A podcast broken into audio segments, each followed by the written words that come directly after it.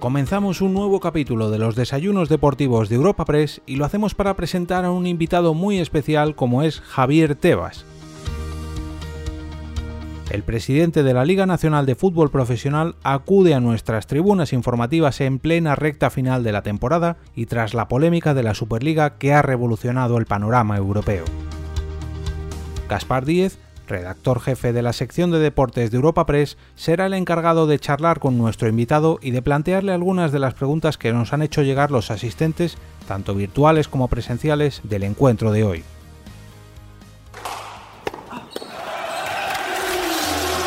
Si quieres estar al tanto de toda la actualidad deportiva, puedes visitar la sección de deportes de nuestro portal de noticias europapress.es.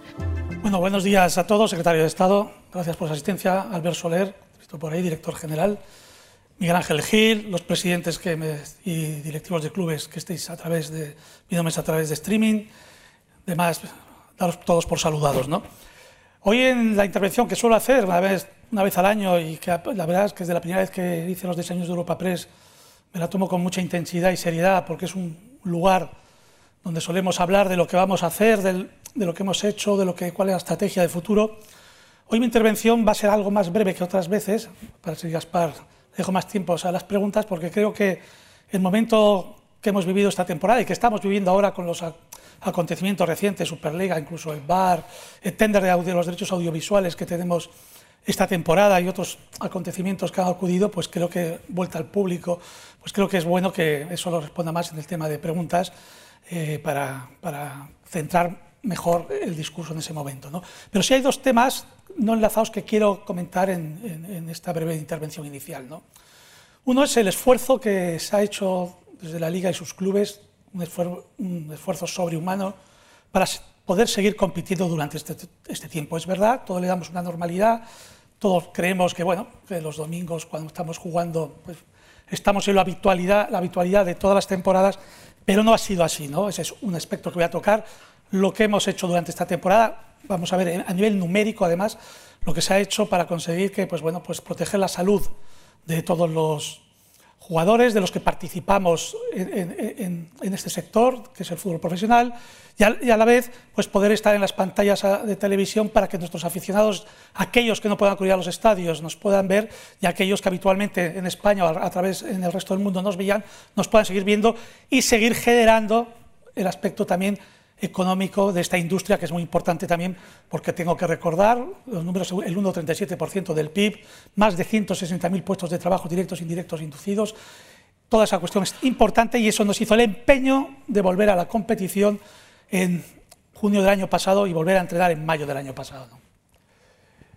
En aspectos sanitarios, bueno, recordaré porque hay que diferenciar las fases iniciales, porque es muy importante saber que hace un año la incertidumbre era abismal en el fútbol profesional, en todos los deportes y en España y en sus empresas. No se sabía prácticamente nada del virus, vivíamos ante decenas de miles de muertos, vivíamos una situación que nos creaba una incertidumbre absoluta.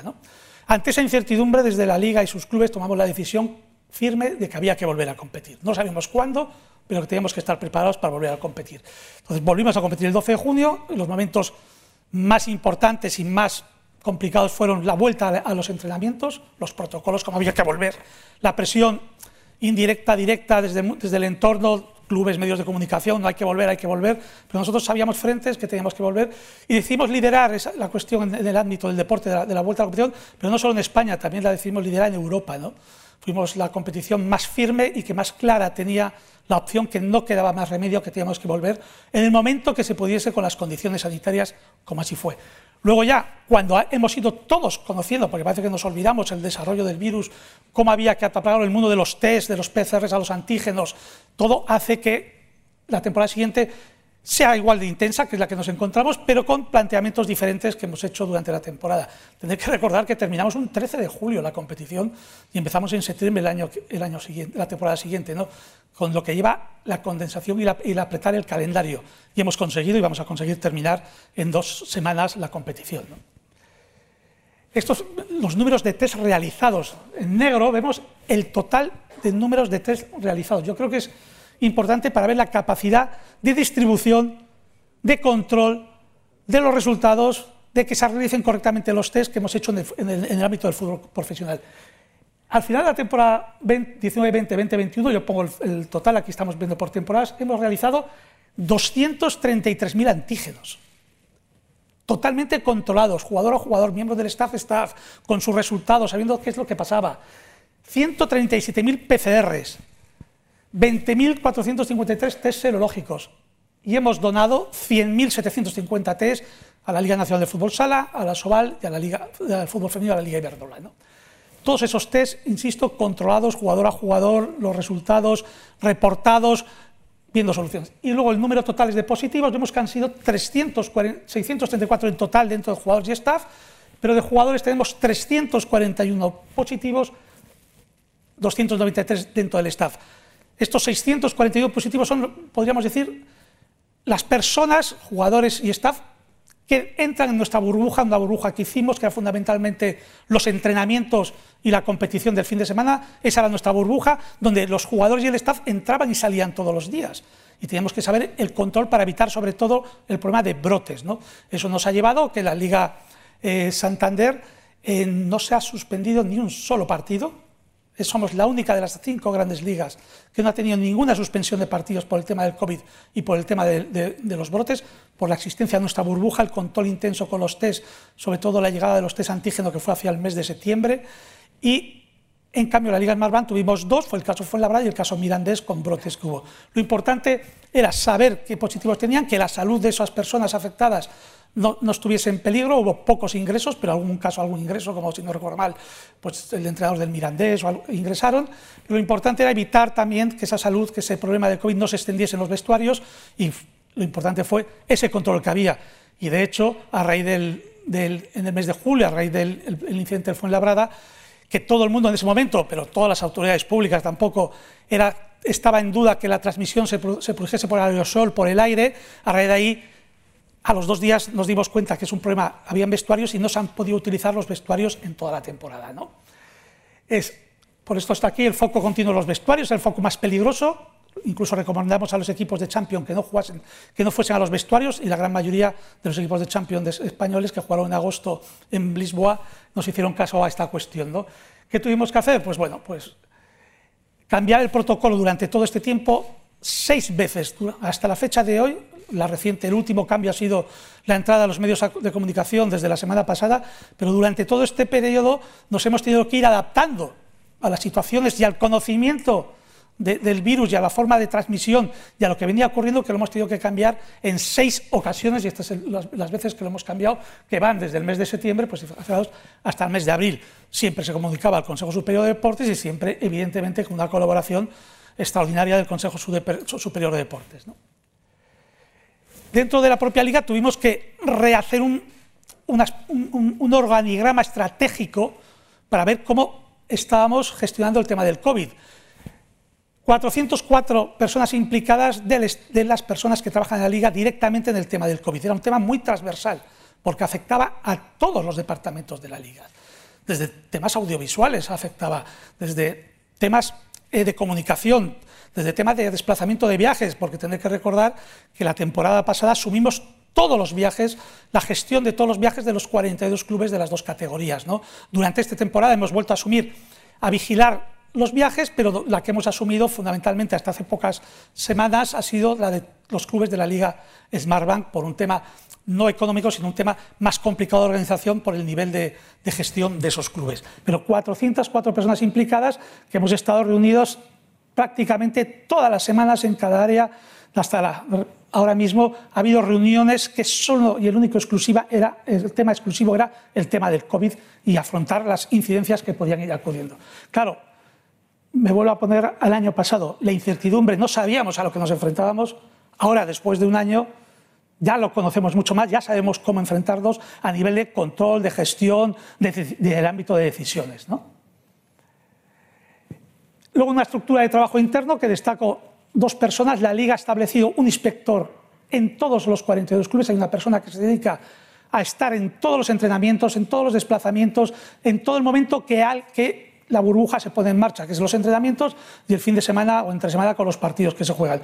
Y la Liga tiene un inspector que lo que hace es controlar, eh, denunciar si un club o algunos, algún técnico o alguna persona del staff incumplía eh, los protocolos para desde la liga tener ese control y tomar las decisiones oportunas de aperturas de expedientes o, toques de atención.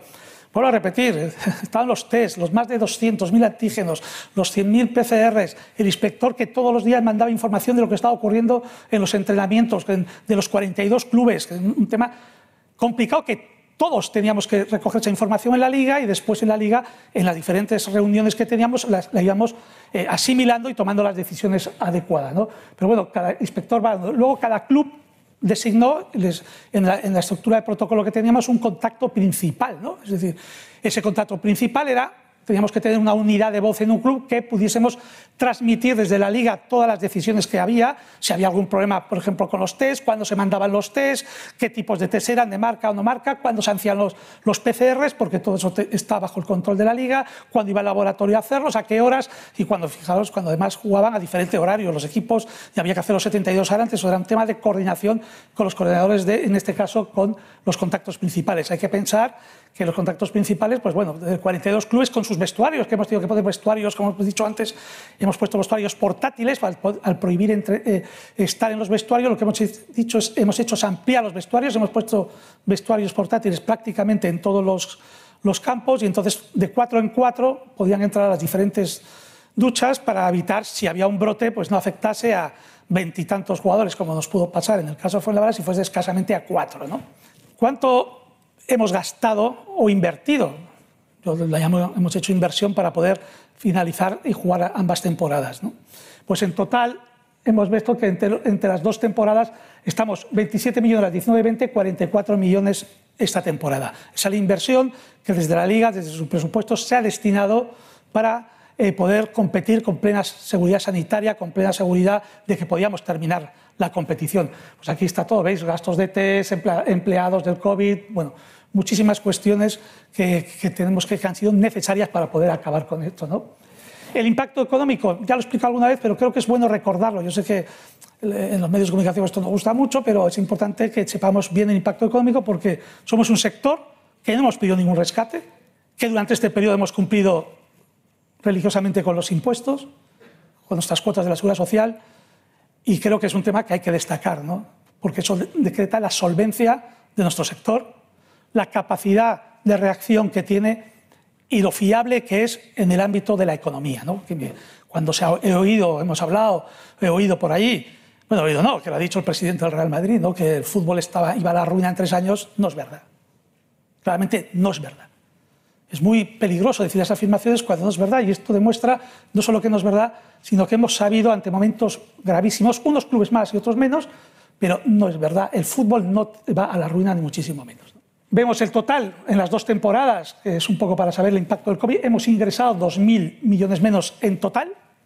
Aquí, evidentemente, lo vengo diciendo, a los grandes clubes les ha afectado más por el tema del ticketing, pero hemos ingresado en total entre todos menos de 2.000 millones. Las medidas disminución de gastos que se han tomado en estas dos temporadas por los clubes, que hay que felicitarse del esfuerzo que han hecho todos los clubes y también de la generosidad del entorno de jugadores, del entorno que se ha subido, bajado 984 millones los gastos, ¿no? quedando un total de 1.029 millones netos de pérdidas en el sector del fútbol por las, causas del COVID. ¿no? Cuando uno pierde 1.029 millones, pues tiene que buscar si los tenían caja todos los clubes para pagarlos o si no, hay que buscar en el sector, hay que buscar el dinero. ¿no? 783 millones han sido en operaciones de financiación o refinanciación y 246 millones en recursos propios que tenían los clubes, clubes que tenían caja por los beneficios que habían tenido en temporadas anteriores, pero destaco los 783 millones en operaciones de financiación, salvo algunas puntuales que han hecho algunos clubes con el ICO, todos en un mercado diferente, en un mercado de, fondos de, sobre todo de la City, de Londres, de bueno que invierten en el fútbol a unos tipos de interés bajísimos.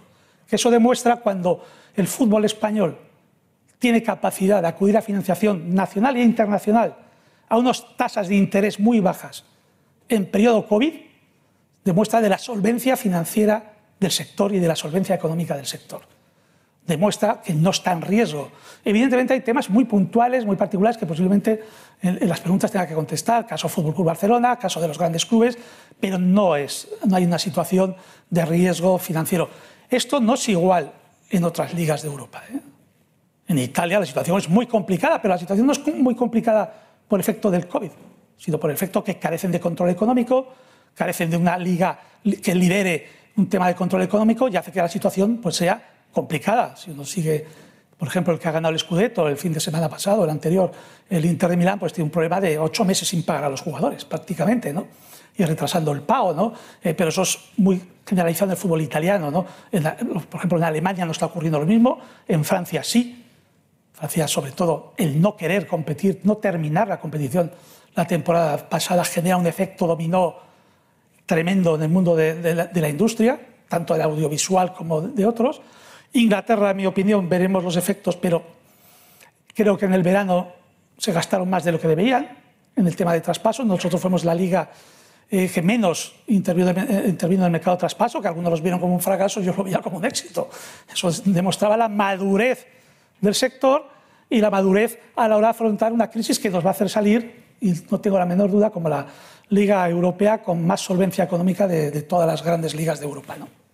Otro tema ya, aparte de todo este tema que he tocado del COVID, que para mí es importante tocar, es el tema de la transparencia. Yo estos días también he oído, y también he oído a, raíz de la Superliga, que es que no somos transparentes, que la Liga, yo voy a hablar de la Liga, de la institución que presido, y cómo trabajamos esta cuestión de la transparencia y cómo es el marco del órgano de decisiones, porque es muy fácil decir no es transparente, pero bueno, aquí están, lo voy a explicar, aquí la liga no es Javier Tebas, la liga, Javier Tebas es su presidente, Javier Tebas lidera, pero Javier Tebas no tiene un cortijo, ni muchísimo menos allí, como ahora mismo voy a explicar. Hay que tomar las decisiones en los órganos y explicarlas y vamos a ver los mecanismos que hay, que parece que nos olvidamos.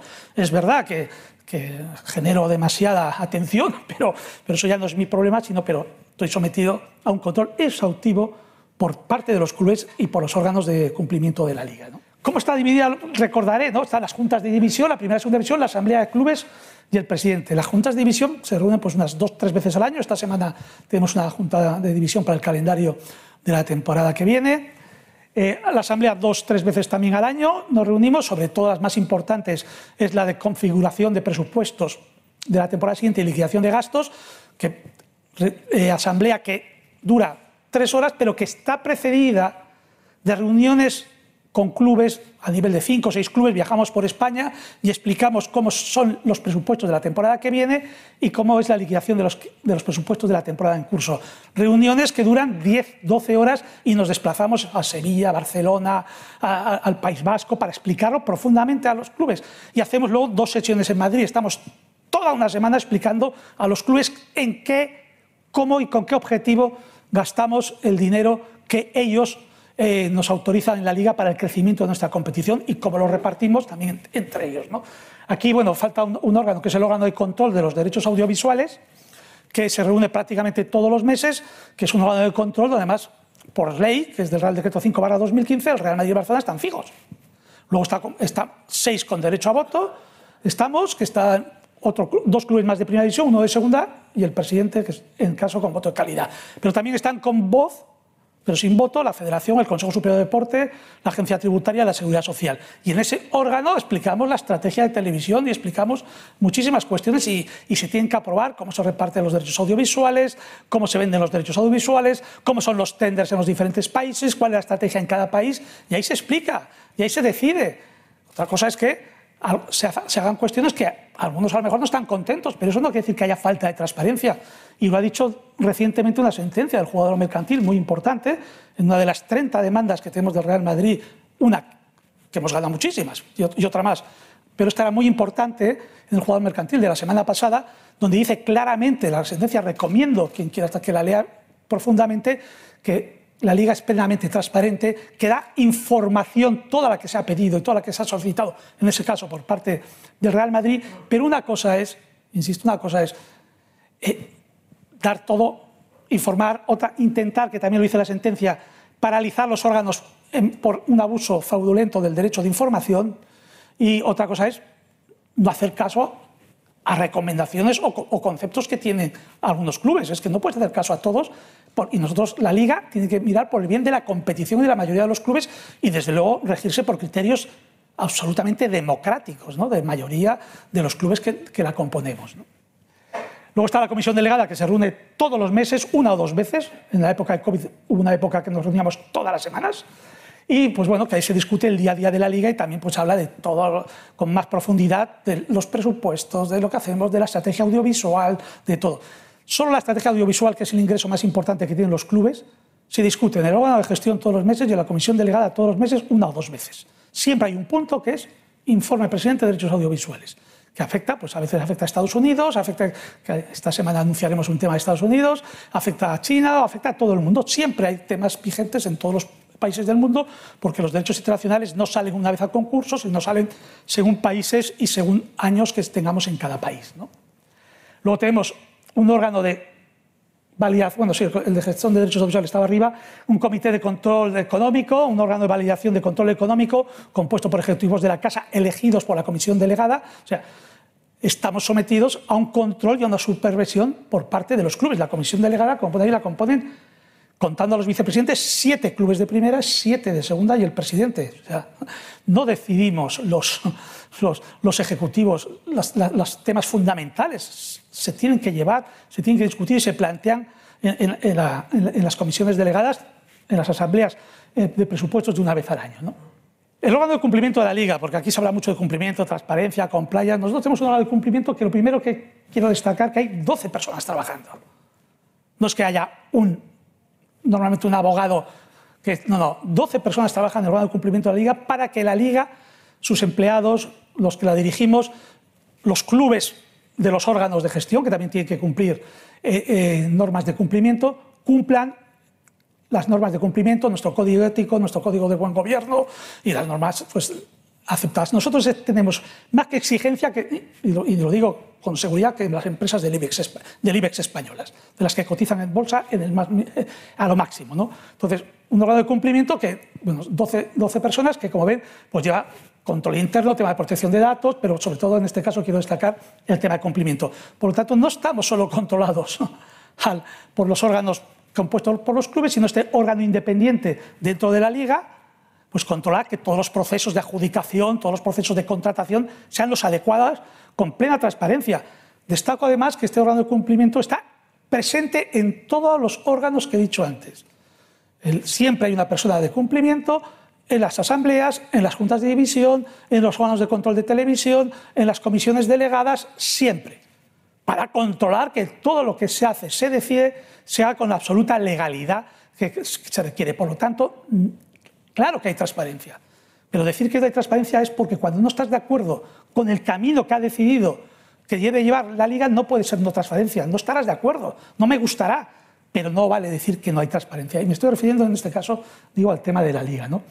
Tantos tenemos tanta fuerza que creemos que es el, los órganos de cumplimiento, el compliance, que es un requisito de inscripción en la liga. Se ha impuesto en la liga desde hace unos años que para poder competir la siguiente temporada tienes que tener un club tiene que tener departamento de compliance y no solo eso, tiene que pasar una auditoría de compliance no realizada por tu órgano de cumplimiento interno, sino por otra compañía externa. Porque no, no vale que yo sea el órgano de cumplimiento y el informe lo haga yo mismo. No, no tiene que ser realizada por otra compañía externa. ¿no? Bueno, estamos con los órganos internacionales de transparencia internacional desde hace años con todos los temas de la máxima puntuación. las puntuaciones hoy que hace transparencia internacional en el ámbito del deporte, en mi opinión, pues son laxas. ¿Por qué? Pues bueno, porque se tienen que ir acostumbrando federaciones, o... pero cada vez hay que hacerlo mucho más y con Transparencia Internacional estamos en ese camino de que ser mucho más exigente. No basta con publicar todo lo que tiene, vamos a decir, unas dotes de importancia en la página web. Hay que hacer muchísimo más para obtener un grado de calificación que eres en transparencia, cumple las normas de, que, que, hay, que se exigen habitualmente las grandes compañías del mundo y nosotros insistimos, tenemos más que las del IBEX. ¿eh? Bueno, y para terminar, quiero decir, pues fijaros, entre el mare magnum de líos que tenemos, de, que, tanto gustan, pues los riesgos a los que nos estamos sometiendo, nos sometimos ahora la Liga Fútbol Profesional, que pueden hacer perder parte del valor. ¿no? Primero tenemos un riesgo más comercial, que son las nuevas ventanas, la irrupción del mundo de la OTT, La OTT es Netflix, HBO, pero ahora la OTT es de Son, es Illibeck Sport. ¿Cómo va a afectar a los valores de mercado? ¿Cómo está afectando los valores de los derechos audiovisuales? Porque, vuelvo a decir, gestionamos la liga, los el mayor activo de los clubes, pero bueno, esta irrupción va a suponer mayores ingresos o menores ingresos. Pues todo dependerá de la estrategia, de cómo se distribuyan los mercados, pero está poniendo en riesgo en muchos lugares, está trayendo disminución de ingresos. Porque lo que paga, el ARPU que paga los, que venden entretenimiento por OTT es mucho más barato de lo que se está pagando en los telecos, en los telecos que es el mundo Telefónica o el mundo Vodafone o el mundo Orange. ¿no? Pero bueno, los otros riesgos deportivos, pues bueno, ya vemos, ahora aparece el presidente de la FIFA, Infantino, que si el Mundial de Clubes en enero, no sé cuántos equipos, que si un Mundial cada dos años, que es una Eurocopa cada dos, que si... Mensaje, ya basta de nuevas competiciones, ya basta. Hay un ecosistema del fútbol, de la industria del fútbol, del fútbol profesional en el mundo que tenemos que preservar y mantener, porque es un ecosistema que ha funcionado, que ha generado riqueza, que está generando crecimiento y mantenimiento. No se puede venir con nuevas competiciones sin saber los efectos que genera sobre ese, ecosistema.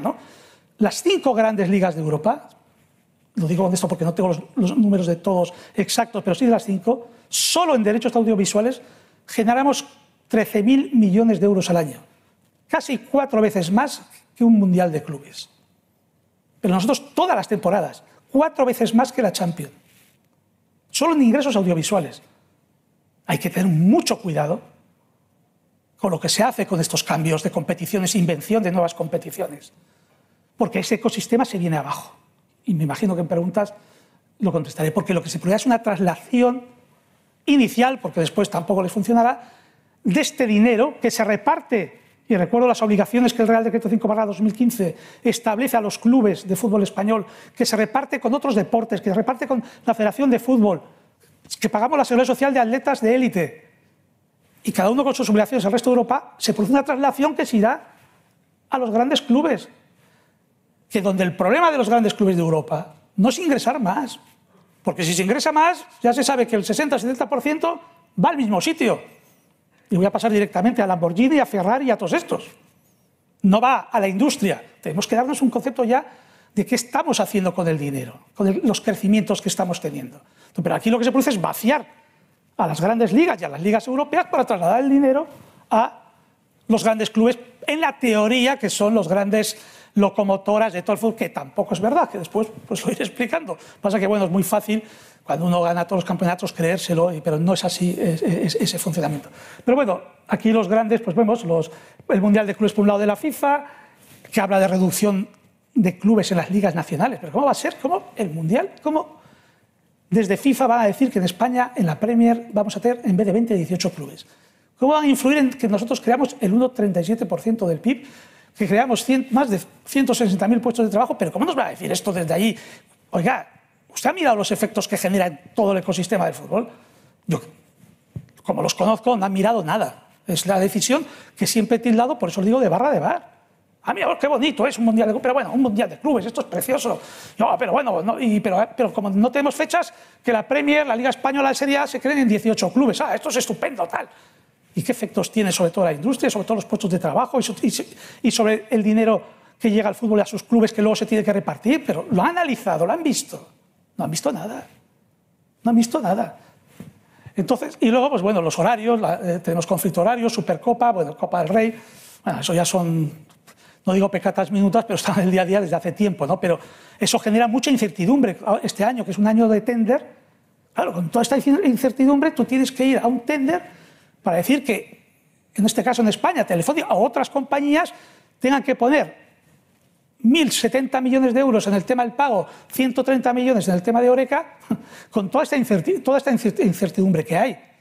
Es muy complicado, ¿eh? es muy difícil intentar trabajar y convencer a, otras compañías, oye, vamos a invertir en España porque esto, eh, oye, oye, pero es que tenemos una Superliga que salió hace cuatro días, ahora sale Infantino que si quiere cambiar esto y tal, ahora resulta que el presidente de la Federación dice que los horarios, ahora dice que, que el, calor, que por cierto hay un partido de la Eurocopa que se va a jugar a las 6 de la tarde en Sevilla en junio, ¿no? Lo digo para que toméis nota, ¿no?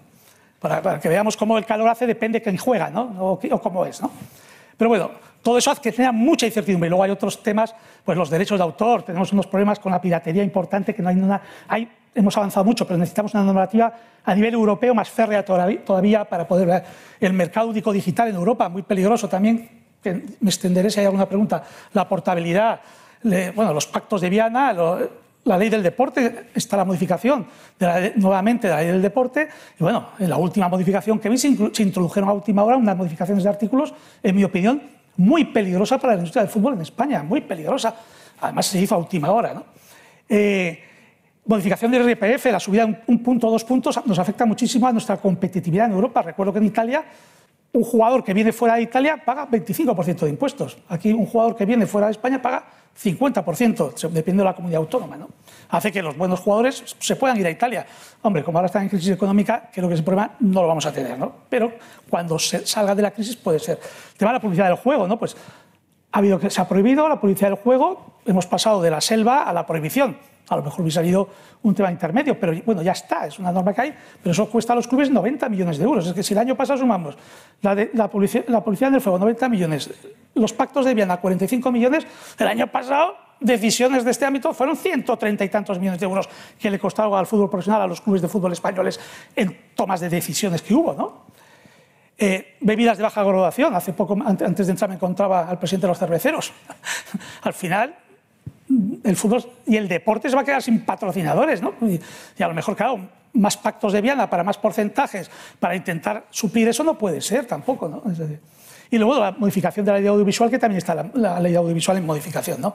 Todo esto hace eh, eh, eh, que estemos en una situación, pues, de incertidumbre, es verdad que lleva años estas incertidumbres, pero que no ayudan en un momento de la salida de la crisis a que podamos enfrentarnos con mucha más seguridad jurídica que la, que necesitamos ah, para acudir a los tenders de televisión, para, para acudir al mercado financiero.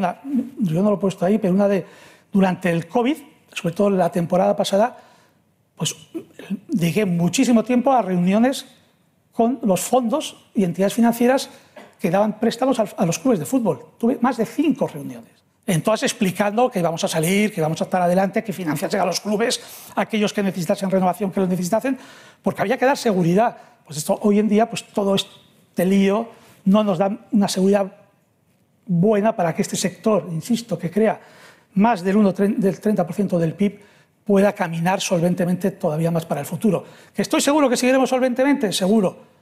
Pero nos gustaría tener muchísima más seguridad para en estos momentos de salida de la crisis podamos salir mejor y más fuertes en un momento, además, que somos la Liga de Europa que mejor vamos a salir parada. Nuestra competitividad puede ser mucho mejor si sabemos tener más seguridad en todos estos aspectos que tenemos contra las otras ligas de Europa. Y nada más. Gracias y me son a las preguntas que ustedes quieran.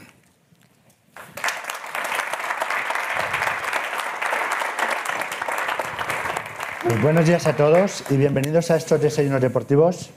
Muchas gracias, Javier, por aceptar de nuevo la invitación a este foro en el que ya es un protagonista habitual. Le he visto en forma, ¿eh? Seguro que, que las, las, preguntas no me va a defraudar, como siempre. En esta tribuna ha anunciado la implantación del VAR, ha hablado de derechos de televisión y audiencias, de control económico, de amaño de partidos, de lucha contra la violencia y la xenofobia, de internacionalización. Y en su anterior presencia, el 30 de enero de 2019, dejó un buen número de titulares, entre ellos que el partido de Miami, le preguntaré después si mantiene ese anhelo, ocupaba el 2% de su pensamiento. Hoy hablaremos, y algunos temas los ha apuntado usted, del gran desenlace, como han llamado usted a este final de, de la Liga Santander y la Liga Smartbank, de sobre todo después de los empates que ha habido en el, eh, este fin de semana, del proyecto fallido de la Superliga, que le ha apuntado, de la presencia de público en los estadios, del VAR, del protocolo contra la COVID. Antes de que responda a mi cuestionario, le recuerdo a todos ustedes y a los que nos siguen por streaming que pueden formular sus preguntas y invito sobre todo a mis compañeros de prensa que lo hagan aquí y no fuera de esta sala en preguntaseventos.europapress.es quiero mandar un abrazo muy afectuoso a la gente que todavía sigue luchando contra, contra la enfermedad, en especial a un gran amigo como Gerardo y a sus familiares. Vamos a empezar y primero me gustaría corregirle. Usted en una de las, últimas diapositivas ha hablado de riesgos y, ponía el logo de nuestro compañero de viaje de Azón. No es un riesgo, es una oportunidad. Así que me gustaría que lo viera como una oportunidad de, colaborar con nuestros compañeros de viaje. De Son, aparte que es nuestro colaborador, es nuestro socio en Italia, en Japón, en, algún, en Alemania. Por lo tanto, los operadores de televisión siempre he dicho que son socios para nosotros, no son clientes.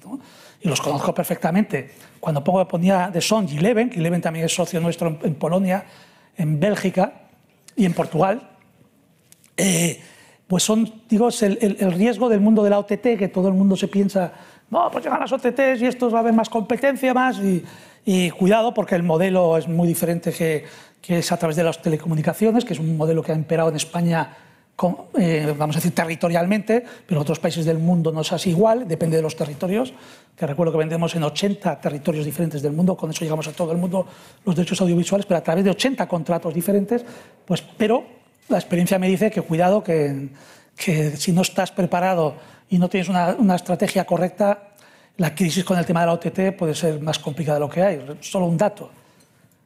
Eh, la serie italiana ha sacado el concurso hace unas, dos meses, ha bajado en el mercado internacional más un 35% y en el mercado nacional cerca de un 10%. La Bundesliga lo sacó el año pasado, bajó más de un 5% y en el mercado internacional un 40%. La Premier bajó un 12% en el mercado nacional en el último tender y en el mercado internacional vamos a ver cómo se desenvuelve porque va también como nosotros vamos a varios años. ¿no? Pero si habéis seguido un poco lo que está pasando en Inglaterra, eh, la Premier ha pedido al gobierno inglés que pueda enviar un nuevo tender que pueda hacer los próximos tres años directamente y pueda renovar directamente con los operadores que tiene, que ahí tiene Sky, British Telecom y luego el Boxing Day con Amazon. ¿no? Bueno, yo le, le, voy a preguntar después por esos derechos de televisión, pero le decía que eso, de, esos cuatro paquetes que ha anunciado usted que van a ser disruptivos respecto a lo, que, a lo que ya se ha visto, a ver si nos puede avanzar algo, y ya hablaremos después de, los derechos de televisión.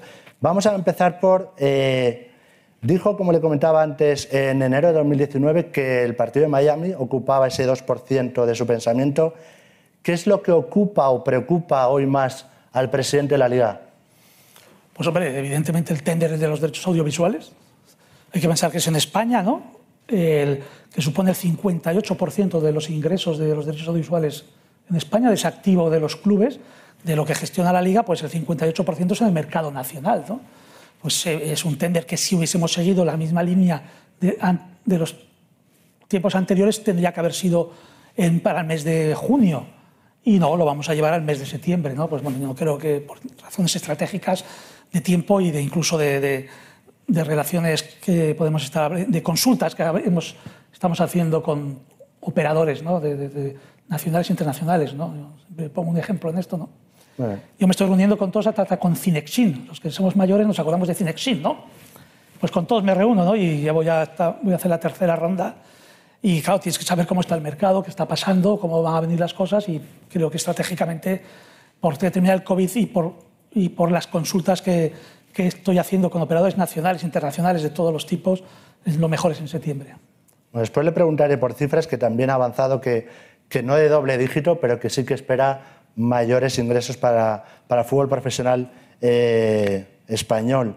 La Wikipedia dice, no es una fuente demasiado fiable, a veces sí, pero por lo menos para consulta, es considerado uno de los dirigentes más influyentes del fútbol mundial. Reconozcalo, ¿eso lo ha escrito usted, su hijo, algún familiar?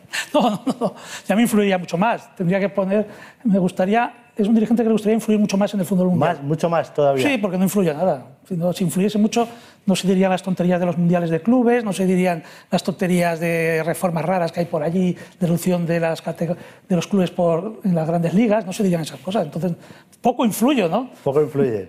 Bueno, yo creo que influye bastante. Vamos a hablar del desenlace de la Liga Santander y como le comentaba, eh, que ustedes lo han llamado como el gran desenlace después de, los empates de este fin de semana en el Camp Nou, en, el en Alfredo y Estefano. ¿Cómo, ¿Cómo, ve usted este gran desenlace? Porque tenemos todo en, en ascuas, todas las aficiones están en ascuas. Hoy se juega, juega mi Elche contra, contra el Alavés, se juega gran parte de sus opciones de, de eludir el, descenso. Por arriba está todo súper ajustado, seis puntos, cuatro equipos. También muchos equipos en competiciones europeas luchando por ello. Yo hago una, primero una valoración. Hombre, eh, el desenlace es como consecuencia del nivel de los puntos que se hacen en la competición, ¿no? que es la forma que yo creo que la liga tenemos que, quitándonos el gorro de los clubes, ver con cuántos uno es campeón y con cuántos se salvan las categorías y ver, las ver si hay competitividad o no. Cuando una liga se gana por menos de 90 puntos, significa que ha habido competitividad. Significa que el que ha ganado ha, perdido o se ha dejado muchos puntos en, eh, campos, en el suyo o en otro. Y eso habla que no son resultados predecibles. Hoy leía, creo que era en el Sport, eh, la liga más barata, no, la liga más cara. Cuanto menos puntos es más cara y más difícil. Cuanto más puntos, más barata y hay mayor superioridad, es todo lo contrario. ¿no? En la parte del descenso yo creo que nos van a faltar tres puntos para hacerla un poco más competitiva. Pero es verdad que cuando se pierden puntos arriba, esta liga yo creo que se va a ganar el que la gane por 86 puntos, 85 puntos, y abajo pues el descenso tendría que estar en 38, 37, 38, 39 y no, creo que no se va a llegar. ¿no? Entonces, pero bueno, en margen creo que eh, yo estoy muy contento porque es una liga muy competitiva. Eh, también a principio de temporada, tendré que recordarla, ya dije que a raíz de la, crisis del COVID los grandes clubes iban a sufrir algo más porque no podían hacer incorporaciones, eh, han tenido que disminuir su inversión en, jugadores y eso tenía que afectar evidentemente a la competitividad. Eso no hay eh, no, y además más cuando tenemos tres grandes clubes casi en España. ¿no? Las palabras y vemos aquí a Miguel Ángel Gilmarín de Enrique Cerezo, que dijo que la Superliga es la Liga Española. Lo dijo después, ¿eh? pero lo dijo. sí, no, yo creo que bueno, la Superliga España tiene un, gran campeonato y, del cual tenemos que estar todos muy orgullosos. Un campeonato que se ha hecho a sí mismo con todos los clubes. Es que eh, no es un campeonato que, que, se haya hecho solo. Aquí, claro, si, si nosotros vemos el fútbol español hace 10 años y estamos ahora, eh, nos damos cuenta que, la liga es un elemento de orgullo de todos los clubes, ha crecido, se ha hecho competitiva, los clubes son solventes, como he explicado antes, no hemos pedido ningún rescate, no hemos, eh, al revés, en vez de pedir rescate, hemos dado dinero para rescatar, además dinero para siempre con los pactos de Viana. Y yo creo que estamos muy orgullosos de, lo que se ha hecho. ¿no? la asistencia a los estadios hasta la época de COVID había aumentado en los últimos cinco temporadas un 20% más. O sea, había gente, más gente en los estadios. Eh, hemos crecido en derechos audiovisuales, eh, crecemos en el número de audiencias que nos ven nacional e internacional. Yo creo que es una superliga, claro. ¿Qué opina del enfado del Real Madrid de Zidane por el penalti pitado por la mano militado, la aplicación del, del VAR Veo aquí al director de marca, Juan Ignacio Gallardo. La portada de marca hoy es el tema de las manos. ¿Se puede cargar el fútbol? La de las es mano negra. ¿Qué piensas sobre toda esta polémica y sobre ese, esa supuesta falta de criterio de uno de los inventos que usted defendió aquí, que anunció aquí que fue el VAR? No, sí, yo sigo siendo defensor del VAR. Voy a decir lo mismo que dije hace unos meses. Es que yo no he cambiado en ese tema. El problema es que hay una desazón en los clubes. Yo puedo entender a Zidane y puedo entender al Real Madrid, como entendí a veces el Atlético Madrid que hace unas semanas se quejaba porque eh, la falta de unificación de criterios, que es difícil en algunos temas, pero el tema de las manos ha generado mucha desazón. Eh, y ese es el problema que hay. O sea, que es que yo creo que, que estas cosas, y si se, fuese, se explicasen más, eh, porque yo recuerdo que cuando empezamos con el VAR, y gastamos, hicimos una campaña de explicando el bar la liga muy importante, porque hay que explicar las cosas para que la gente las entienda. Y claro, si tú lo que haces es no explicar las circunstancias y, y, y, cada tres meses apareces en los medios de comunicación diciendo es que la mano este criterio, es que el otro, porque a mí me preguntas, y como aficionado, oye, ¿pero fue mano lo de militar? Pues no lo sé. Pues no lo sé, es que como presidente de la liga, te lo digo, es que no lo sé. Porque es verdad que a veces otras jugadas como esa, pues han pintado mano y otro, pero esto le ha pasado. Si no lo sabe usted, mal andamos. No, pero bueno, yo puedo tener, pero es que con objetividad te puedo decir, no lo sé, porque es verdad. Y las quejas que en este caso tiene el Real Madrid es verdad que otra vez han tenido otro criterio, pero claro, el Real Madrid es lo suyo y los medios de comunicación de Madrid ven al Real Madrid. Pero es que el Atlético de Madrid hace una semana se quejó con, otra jugada, pero es que también se ha quejado el Betis, también se ha quejado eh, en, en, nuestras ligas barbanas, se han quejado otros clubes también, o sea que no es un tema único de esto, y no solo con las manos, ¿no? Entonces, hay que dar una vuelta, yo creo, no sé, y espero que, el Comité Técnico de Árbitros esté trabajando en esta cuestión, me consta, y tenemos que ir, y, ese sería un inicio de la solución, a una especialización de los árbitros de bar. Yo creo que, eh, el, que roten tantos hace que el criterio no se unifique. Igual cuando pongas cinco podrá haber problemas, pero es más fácil, es más difícil que haya más fácil que haya unificación de criterios con cinco que con veintitantos. Pero no, se ha hecho, no se ha explicado bien, como usted dice, porque si el propio presidente de la Liga y ayer Ronald Koeman en la rueda de prensa decía que no tiene claro lo que es una mano, no se ha explicado bien. lo tengo clarísimo, como la Superliga, no se va a haber explicado bien. bueno, por eso le voy a preguntar, por el tema estrella de la Superliga, eh, usted como presidente de la Liga, eh, ¿Cree que hay base jurídica para una sanción a los tres clubes que he quedado? Porque usted, de forma irónica, decía que no sé si era una bi-superliga o tri-superliga, porque solo han quedado tres clubes. El Atlético Madrid ha salido ya, solo quedan Real Madrid, Barcelona y la Juventus. Hubo el viernes un comunicado de la UEFA con una serie de medidas a las que se tienen que, eh, una serie de sanciones que se imponen a esos clubes y quedan esos tres clubes. ¿Cree que hay, hay base jurídica para una sanción a esos tres clubes? Vamos a ver, yo no conozco la normativa de la UEFA, tengo bastante que conocer la mía bastante bien, no soy un hombre conocedor profundo de, la, eh, de, las, de, los estatutos de la UEFA y tampoco conozco exactamente lo que firman los clubes cuando se adhieren a, las competiciones. ¿no? Yo tendré que recordar, ¿no? en esto es que hay que hacer un análisis global. Eh, estos clubes todos pertenecían a la ECA y la ECA es es un organismo de UEFA. ¿eh? Es un organismo de UEFA, ¿eh? no nos olvidemos, ¿eh? y, pertenecían al BOAR de la ECA. Y más aún, Andrea Agnelli, el presidente de la ECA, pertenecía al comité ejecutivo de UEFA hasta el, fin de semana que se arma el lío. O sea, eh, con esos datos y, viendo lo que se quiso hacer, la UEFA, yo respeto la autonomía de la UEFA, debe tomar la decisión que que considere de acuerdo con sus estatutos en, esta, en este tema. Yo la base jurídica no puedo saber, pero la UEFA eh, tiene buenos abogados, está bien asesorado y yo estoy convencido de lo que harán será con base jurídica suficiente, nos guste o no nos guste, pero quiero enlazar con esa situación, ¿no? de que ya no solo es que compitan en Champions, sino que pertenecen a órganos de, órganos de la UEFA que son la ECA, y se han tomado ahí y han acudido a las reuniones hasta una semana antes, bueno, menos la última, que, que, ya no fueron los cuatro líderes de aquello, pero que han acudido y han tomado, y incluso llevan desde el 2016 aprobando decisiones que ha hecho la UEFA. ¿no? Yo aquí haría una reflexión porque los acontecimientos nos han atropellado.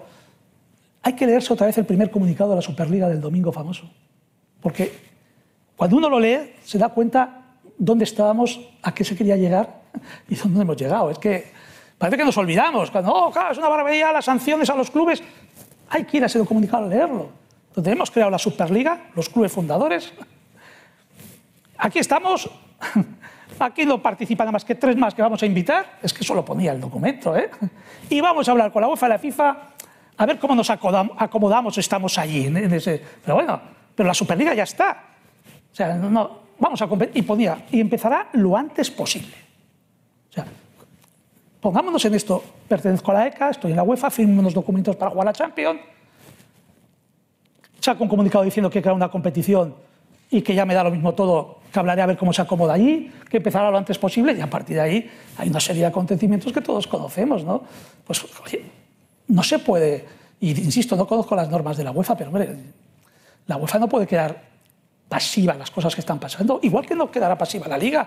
No tengo, nosotros no tenemos competencias para sancionar y todo, pero evidentemente tenemos que poner los mecanismos de protección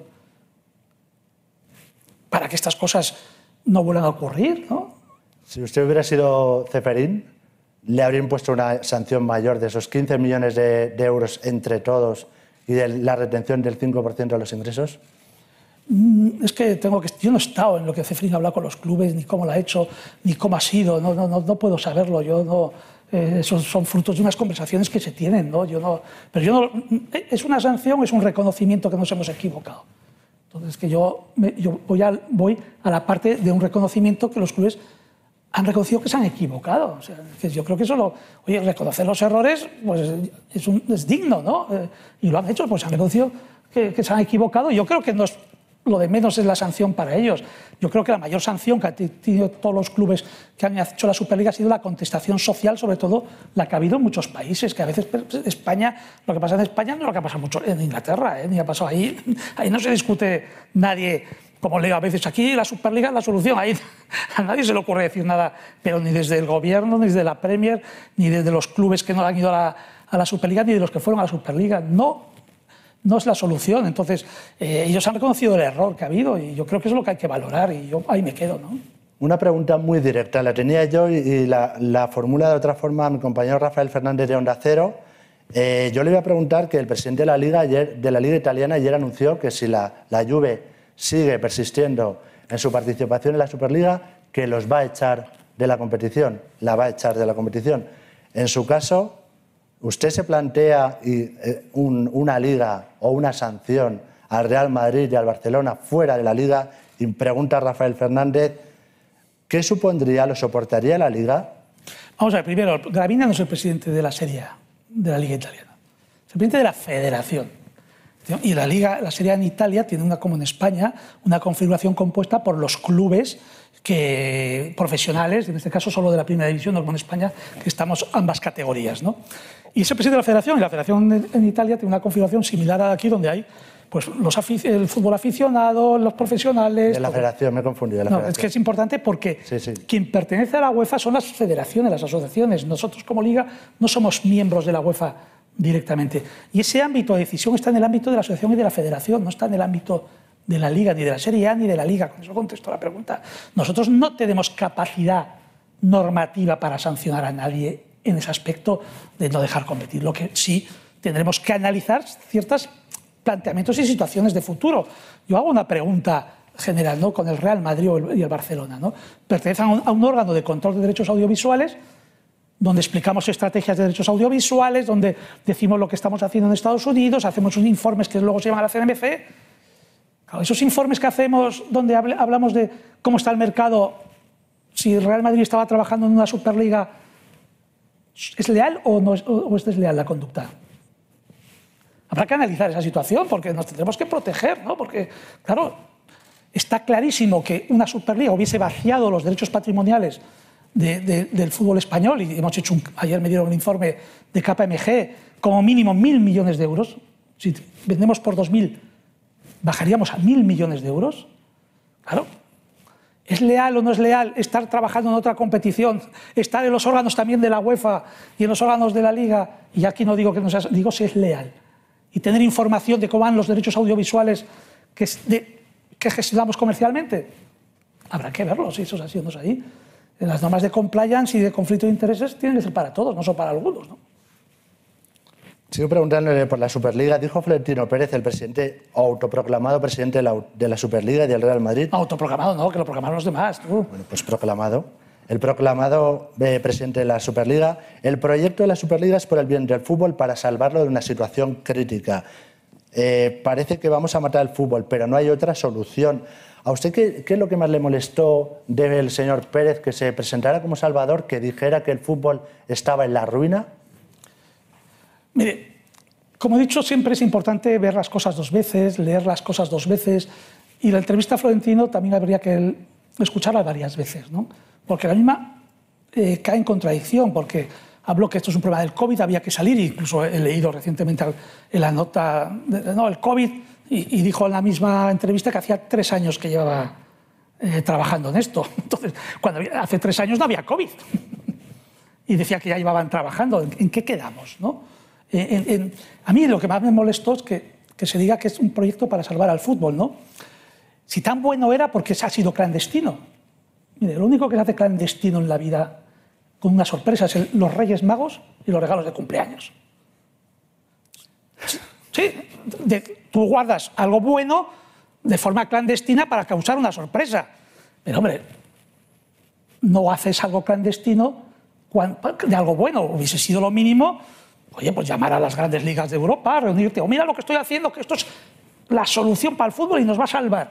Es que, claro, eh, pero hay que pensar y preguntar cómo puede ser que en menos de 24 horas las grandes ligas de Europa y las grandes federaciones de Europa se pongan, digan que es un proyecto muy perjudicial para la industria del fútbol de Europa. Porque no estamos tontos, o es que es tonto los, de la Premier League el presidente, o es que es tonto el director general y presidente de la Serie o es que es tonto el presidente de la Liga Javier Tebas y su equipo ejecutivo, o es que es tonto el CEO de la Bundesliga, o es que es tonto el presidente de la de, la Liga Francesa y luego sus federaciones correspondientes. vamos a ver, el planteamiento de una Superliga, que somos ya mayores todos, llevan 20 años con esta historia. Ya hemos estudiado los escenarios de lo que pasaría si lo que plantearon llegase. Sabíamos claramente que era la, ruina para la industria del fútbol. Por lo tanto, que venías a hablar del fútbol, claro, pues no me, no, salió una carcajada, pero sí me dio mucha pena. Me dio mucha pena porque era, eh, Dios mío, ¿en qué, ¿en qué manos podemos estar si esto llega a triunfar? ¿Usted considera que ha ganado el pulso a Florentino Pérez? No. A Florentino Pérez nunca se le ganan los pulsos, ¿eh? parece mentira que no lo conozcáis. ¿eh? No, no lo sé, yo se lo pregunto. No, es que, no, es que esto no es un pulso contra Florentino Pérez, es que ese es el error también, es que todo lo llevamos, fijaros, en el- hoy, hoy lo reflexionaba cuando venía aquí, en el ámbito de la política, por ejemplo, cuando Pablo Casado se enfrenta con Sánchez, no es un tema personal de Pablo Casado con Sánchez o de Pedro Sánchez con, con- con- con Casado, es un tema que entienden a España de forma diferente. Tienen a España de forma diferente en el ámbito autonómico, en el ámbito de los impuestos, pero no es un tema que Pablo Casado esté enfrentado con Pedro Sánchez personalmente, no serán amigos, pero no, no, todo el mundo entendemos que es un tema ideológico, de concepto de España, de nación, y ya está. Pues aquí en el fútbol es lo mismo. Yo, yo no es un pulso con Florentino Pérez, es que de verdad, es que Florentino Pérez es, es un empresario de reconocido prestigio, es el presidente del Real Madrid y tiene todos mis respetos. Es el concepto de que es otro modelo de- de- del fútbol. Es otra industria del fútbol, otro que pone en peligro la propia industria. Y yo no puedo estar apoyando ese modelo. Entonces, el pulso tampoco lo hemos terminado de ganar contra este modelo de industria del fútbol, porque ya lo he dicho por tuit y en entrevistas, es que detrás estaba Jan Infantino empujando. Y lo vuelvo a repetir, es que detrás estaba, y se lo dije a ellos en Montrex en el Congreso de la UEFA personalmente, tú estabas detrás. Y estaban detrás, empujando, diciendo, y bueno, y si uno lee las declaraciones en el diario AS el otro día, hay que, insisto, estos días leo dos veces las cosas para entenderlas bien, pero si uno lee bien, no, hay que hacer aquí, hay que, hay que oír todas las ideas, hay que... Bueno, se ha dejado un buen titular, que Infantino está detrás. Sí, sí, pues ya lo he dicho hace días, ¿eh? y semanas, ¿eh? No, pero mejor lo vuelvo a repetir. ¿Qué cree que queda del proyecto de la Superliga? Porque usted lo ha dado por enterrado, que ha hecho el ridículo, pero sin embargo el señor Pérez dice que está en stand-by. Mira, yo no digo que se haya hecho ridículo. Yo solo es una valoración que hay.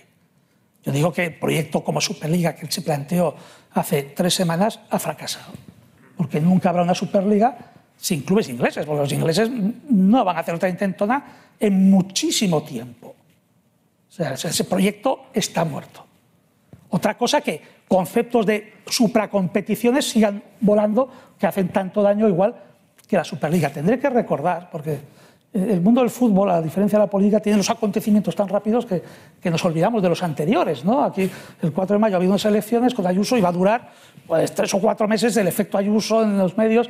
En el fútbol se, se borra. Pero en el 2019, las, las ligas europeas y los clubes europeos, la gran mayoría, nos tuvimos que enfrentar a una reforma de Champions que hacían la UEFA y la ECA juntos, ¿eh?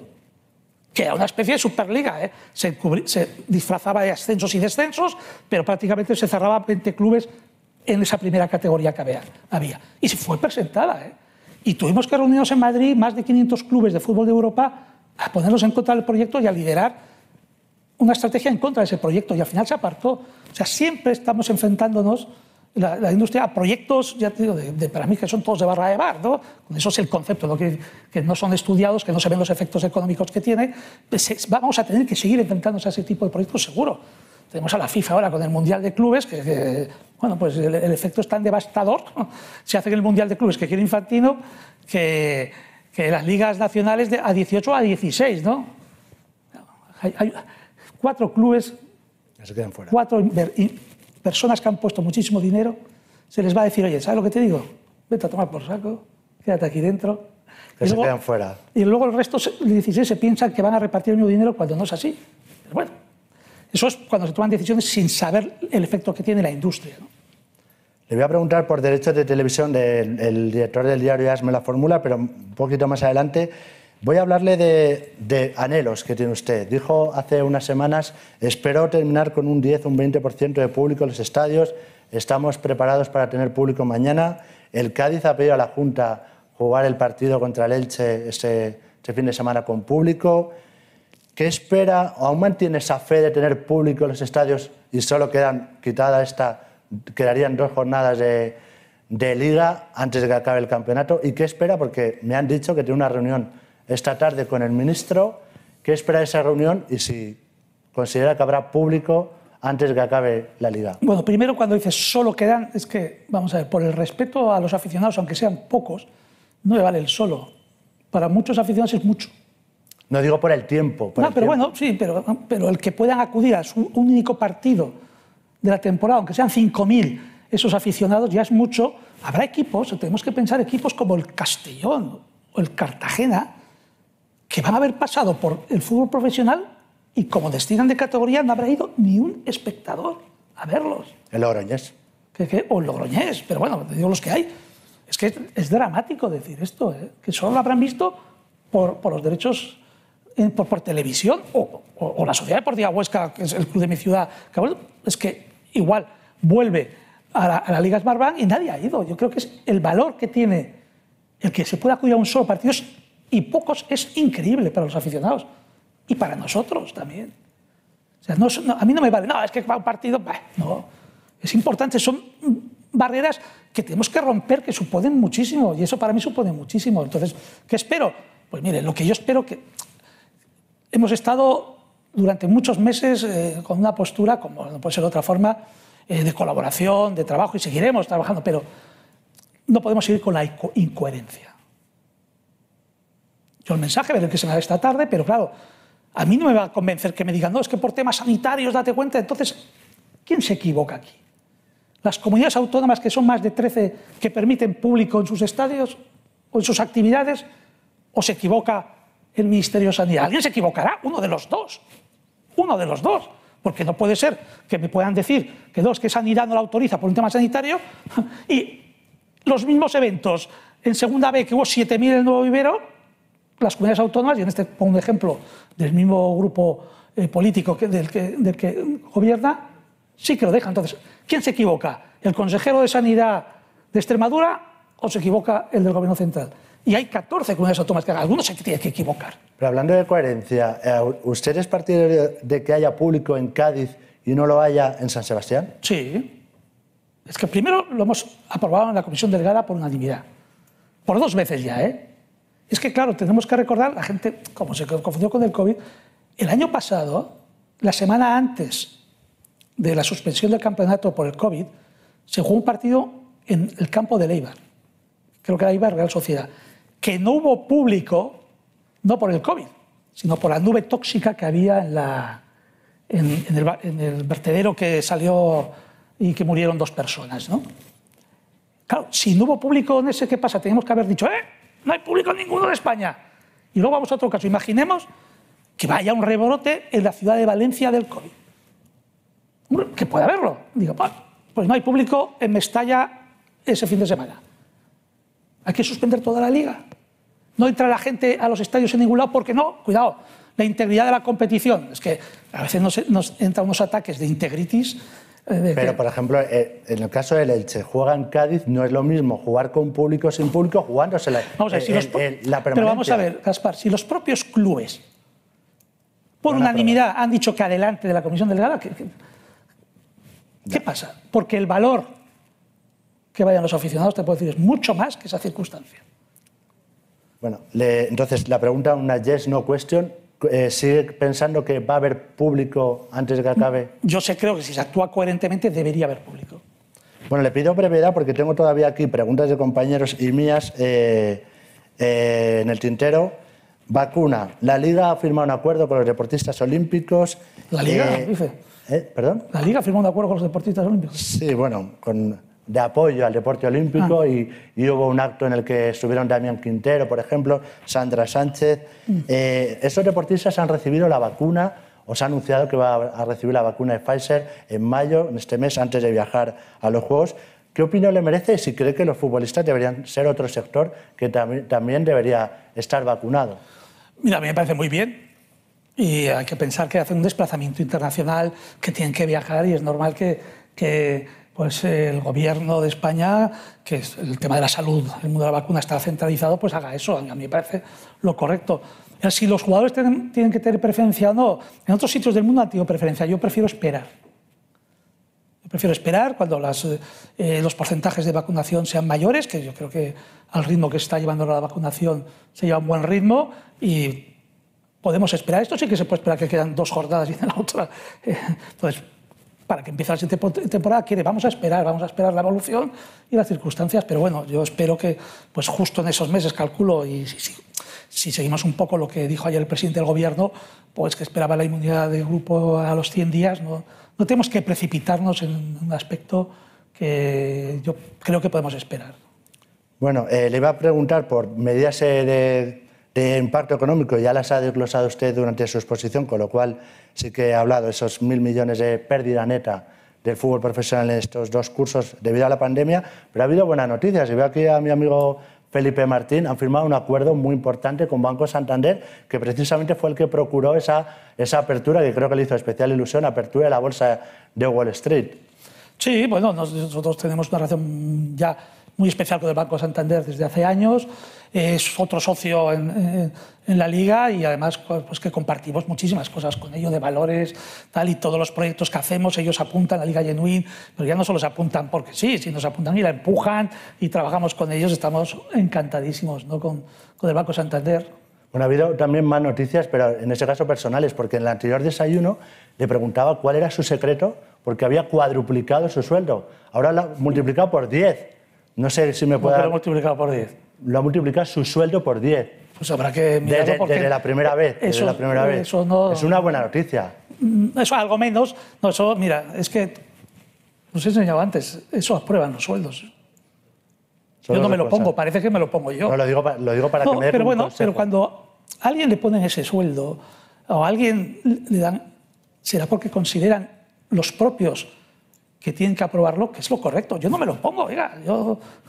No es un cortijo, no es un cortijo. lo No, a lo mejor, oye, es que es posible, pues por menos lo haría igual. Pero Pero no lo diga muy alto. no, no, no, no, no, porque cuidado, hay que, hay que ver histo- eh, eh, eh, historia, por qué las cosas. Sí, por menos la haría igual, pero si tú tienes otra oferta para irte a otro sitio a trabajar y también tienes familia, tienes que hacer cosas bastante mayor, ¿qué harías?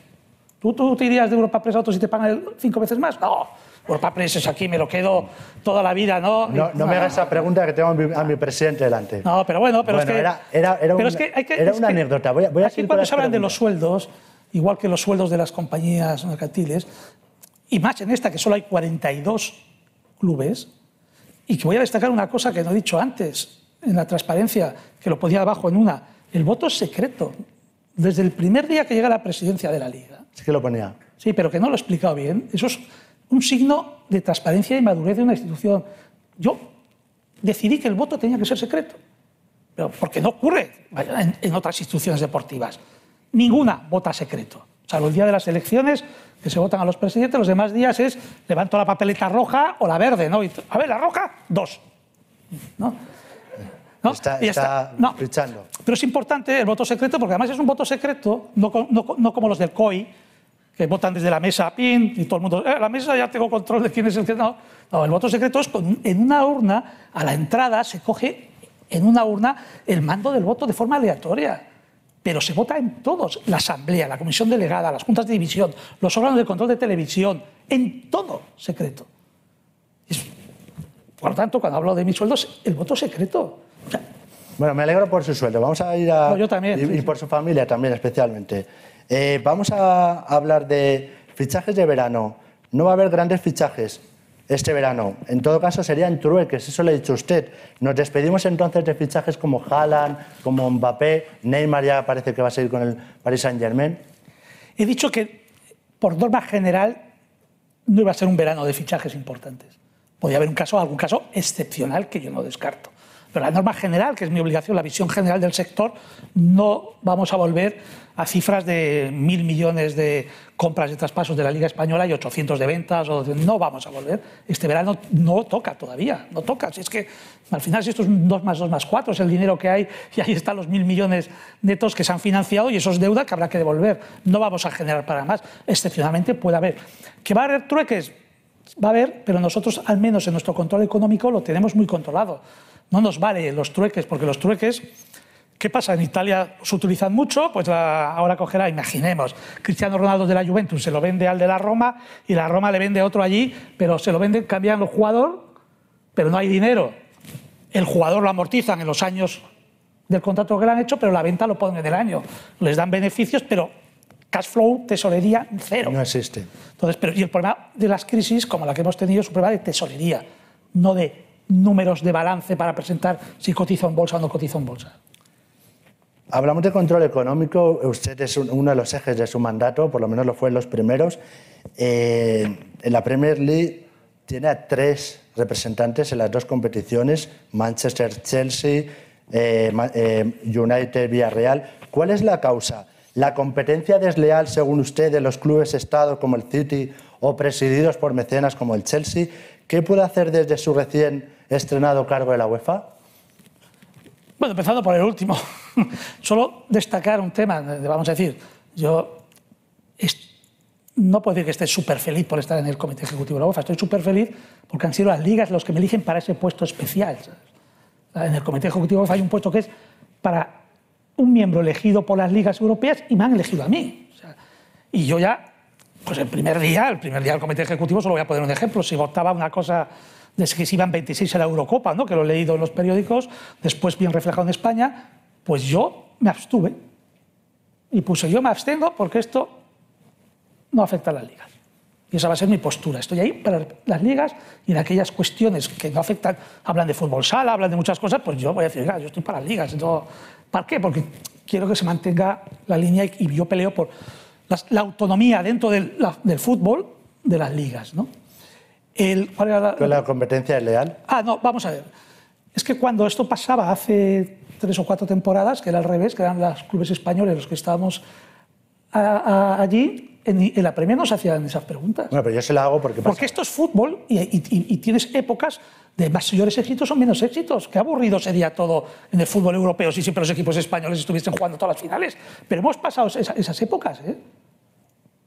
Hemos pasado, pero es que e, es, esa excelencia deportiva que teníamos, es que es imposible mantenerla. Es imposible mantenerla. Y además, yo sé, porque el mundo de la prensa deportiva solo le gusta la excelencia deportiva y si no es un fracaso, yo tendría que recordar, yo he visto enterrar a Nadal siete veces ya. ya no, Nadal ya, no tiene ha resucitado. ¿Qué? Ha resucitado. Le, ah. le, ruego, por favor, casi respuestas telegráficas. Tengo todavía algunas preguntas. Su relación con las instituciones, ¿se ha reunido ya con el señor Franco, que lo tenía pendiente? ¿Qué tal ha ido la reunión? Bien, muy bien, siempre. ¿Qué, queda de los pactos de Viana? No lo firmo con, con el señor Franco, pero sí con Irene Lozano. Desgraciadamente parece que poco. No, vamos a ver, los pactos de Viana, para mí lo fundamental ha quedado para siempre en la reforma del Real Decreto Ley 5-2015, que ahora está en el, en, el, en el, Congreso, pero que, bueno, que va a llevar una aprobación definitiva y queda un compromiso mayor todavía del fútbol profesional con la Federación de Fútbol y con el Consejo Superior Deportivo y el resto de federaciones de este país. Yo creo que eso es la, esencia del pacto de Viana. Para mí es lo, que yo destacaría más importante y, que creo que es lo que hace pues, que el fútbol profesional español, sus clubes, eh, son solidarios, equitativos y justos con el resto de los deportes de España. Hablando de, esas, de lo que crean los pactos de Viana y de esas relaciones eh, personales, el partido de los lunes, ¿habrá entendimiento definitivo? Hablaba antes de 30 demandas del Real Madrid, no sé las que llevan la Federación y la Liga, pero ¿habrá entendimiento por esos partidos de los viernes y los lunes que nos tienen a maltraer a los periodistas? Bueno, pero para, maltraer porque A maltraer porque, estamos cansados, hastiados ya de, la polémica. Ah, bueno, pues eso habrá una resolución judicial que lo va a decidir, ¿no? Bueno, ya hubo una resolución del Consejo Superior de Deportes que ya tomó una decisión que también ha sido impugnada por la Federación, ahora hay una resolución que está por salir de, la Audiencia Provincial de Madrid respecto al tema mercantil, de, si se puede o no se puede. Eh, mire, eh, eh, es, es, un tema que cuando, no personalmente, sino cuando las distancias están lejos de entender lo que es el fútbol profesional en un país, es imposible tener un acuerdo. mire, la Asamblea de la Liga de agosto, cuando se tomó la primera media cautelar que nos dejaron jugar los lunes y viernes, tomó una decisión muy clara que, que ha sido invariable no era una cuestión de negociar de dinero, porque al final nos han pedido dinero, o sea, no era una cuestión que si los aficionados el lunes no al fútbol por los aficionados, una cuestión de dinero. Y ni por un euro aprobamos que no se negociaba. ¿Por qué? porque es un tema de esencia de entender cuál es el crecimiento de los clubes de fútbol, de la industria, insisto, y para poder pagar ese dinero que pagamos al Consejo Superior de Deportes, a las federaciones, a otros deportes, a la federación. Y para eso es muy importante jugar viernes y lunes y ser competitivo con el resto del mundo, ¿eh? a nivel de derechos audiovisuales. ¿eh? Otro, otra institución, la AFE, vemos aquí a su recién reelegido presidente David Aganzo. Dijo usted, para una serie de Netflix está bien, pero no sé si de comedia o de suspense. ¿Usted qué sabe más? ¿Qué ha pasado en estas elecciones del sindicato? No sé mucho más, yo sé lo que han escrito los medios de comunicación, hombre, pero lo que sé... Podemos hacer un reportaje y lo emitimos en Dazón, por ejemplo. Sí, pero bueno, lo que sé que desde algún sitio no se quieren que los que no hacen lo que ellos desean sigan los que están. Eso me pasa a mí, le pasa a Ganzo, le pasa a Paco Díaz de la Federación Madrileña, le pasa a Javier Lozano, que lo he visto por ahí. Lo que pasa es que no se va de cara. Quiere decir desde la Federación. Sí, no, no, desde los que mandan en la Federación. Porque desde el presidente tenemos que empezar a, diferenciar los que están en las instituciones mandando de las instituciones. Pues desde el presidente Rubiales. Porque yo quiero mucho a la Federación, pasa que me gustaría otro concepto de Federación. Pues desde allí, pues están, pues bueno, es evidente que, que si los territoriales han estado detrás de la buscar de votos o de candidatos para la candidatura de Toquero, pues que estaba detrás. A mí me llamó Toquero y le dije, no, me parece muy bien que te presentes, pero serás independiente. Está. Y creo que al día siguiente había una reunión de territoriales en Madrid para, para apoyar la candidatura, ¿no?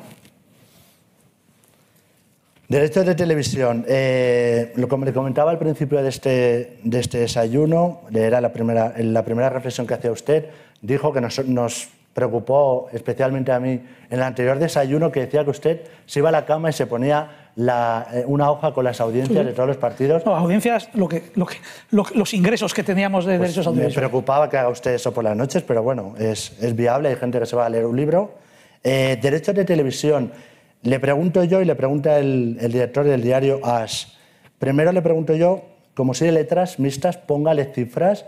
Ha hablado de, aumento, no de doble dígito, pero ¿en cuánto cree que van a subir los derechos de televisión en el nuevo ciclo?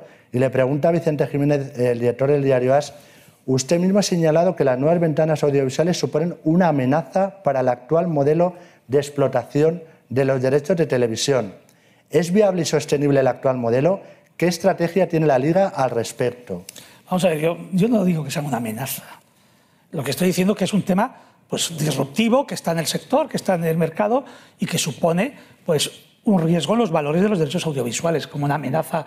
una amenaza es que tengo que eliminar ese riesgo, ese, elemento que me produce el riesgo. No, yo estoy diciendo que es un riesgo, pero no se puede eliminar porque va parte del crecimiento.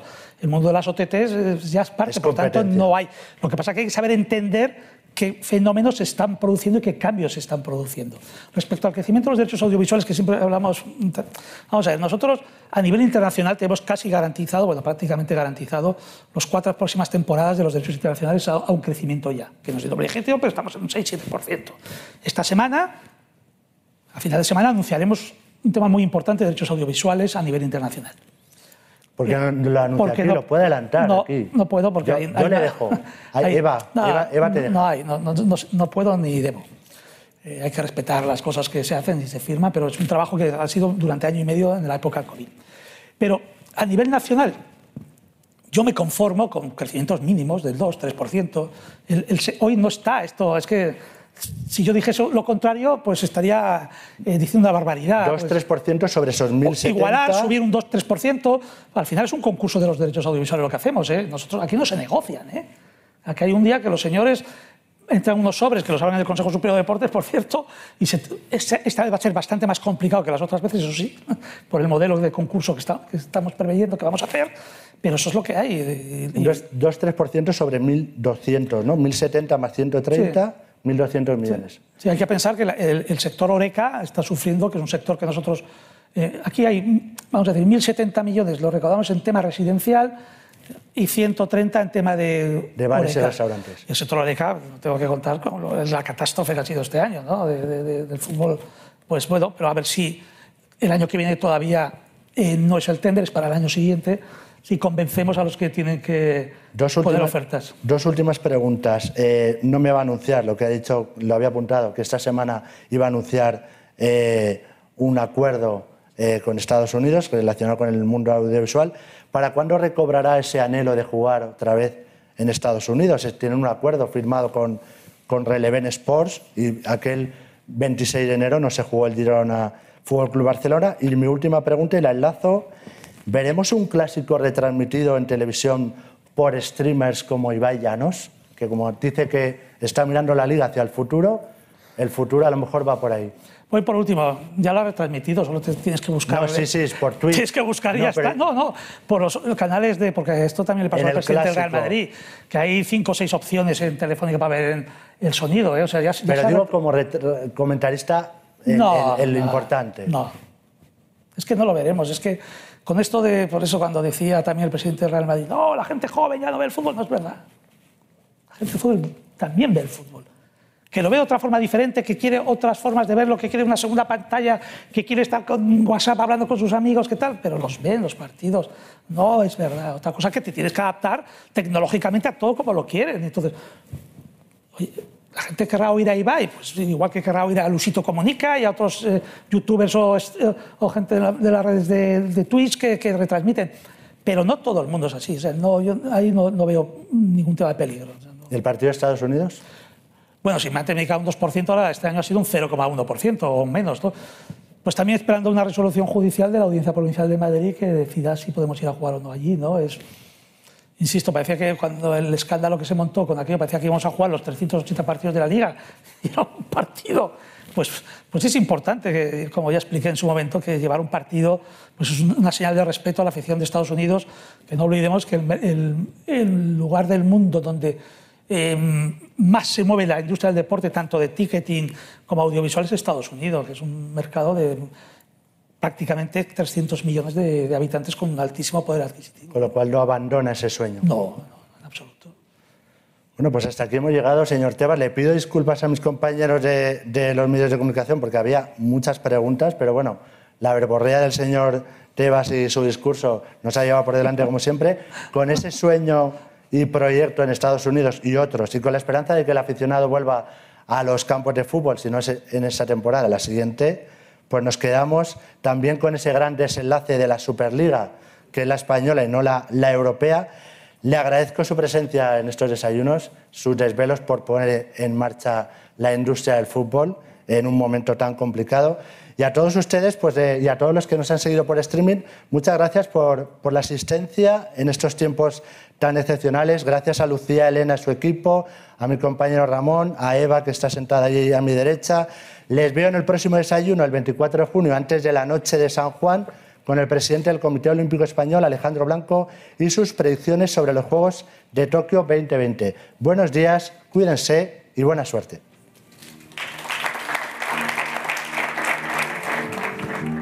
Despedimos esta entrega de los desayunos deportivos de Europa Press invitando a todos nuestros oyentes a descubrir el resto de episodios de este programa, así como los del resto de podcast de nuestra red a través de europapress.es barra podcast. Recuerda que todos ellos están disponibles en las principales plataformas de podcasting.